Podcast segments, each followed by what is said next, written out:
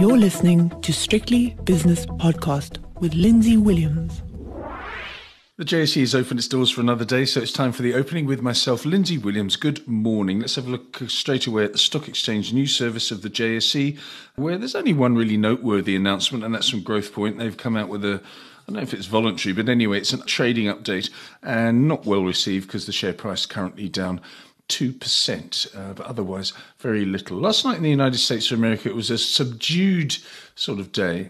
Uh, but let's start with the currencies as always and start with the South African Rand where the dollar rand is currently prevailing at uh, 15.99 british pound against the rand 19.24 euro rand 16.78 euro dollar is 104.90 which is uh, about a 0.7% weakness for the us dollar which is something we haven't been used to for the last few days and the british pound just clinging on to 120 120.30 that exchange rate.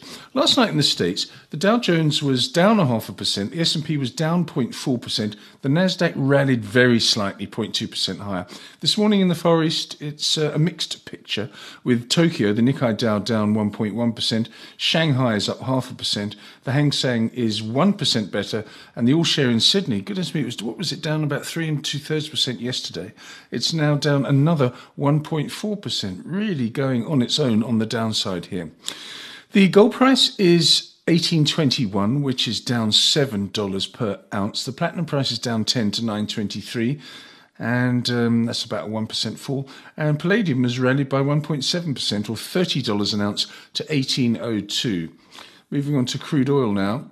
Crude oil, Brent crude oil was all over the place yesterday. I mean, the last two days it's been from 119 to 125. I'm rounding numbers up or down here, uh, but currently I can tell you exactly that it is $121.37 per barrel, which is up 0.17%.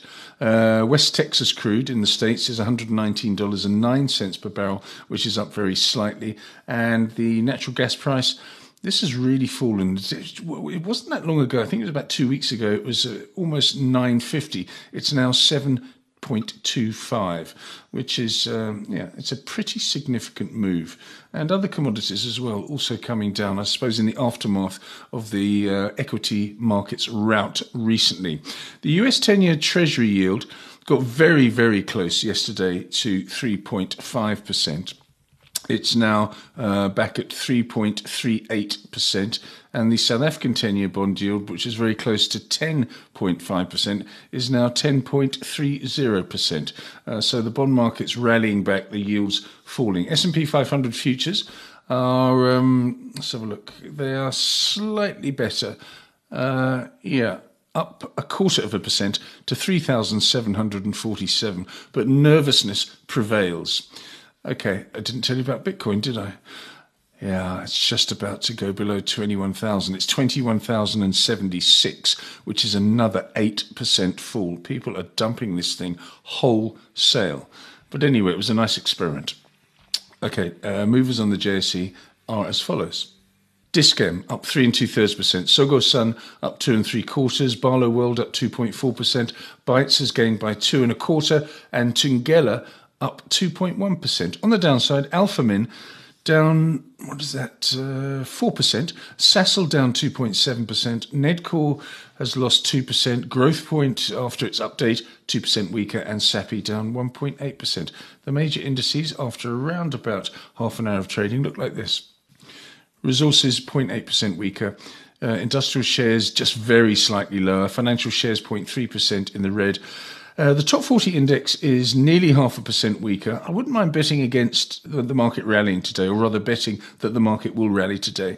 It just seems a little bit tired. The sellers have, uh, are exhausted. 59,169 for the top 40. The all share is down 0.4% to 65,349.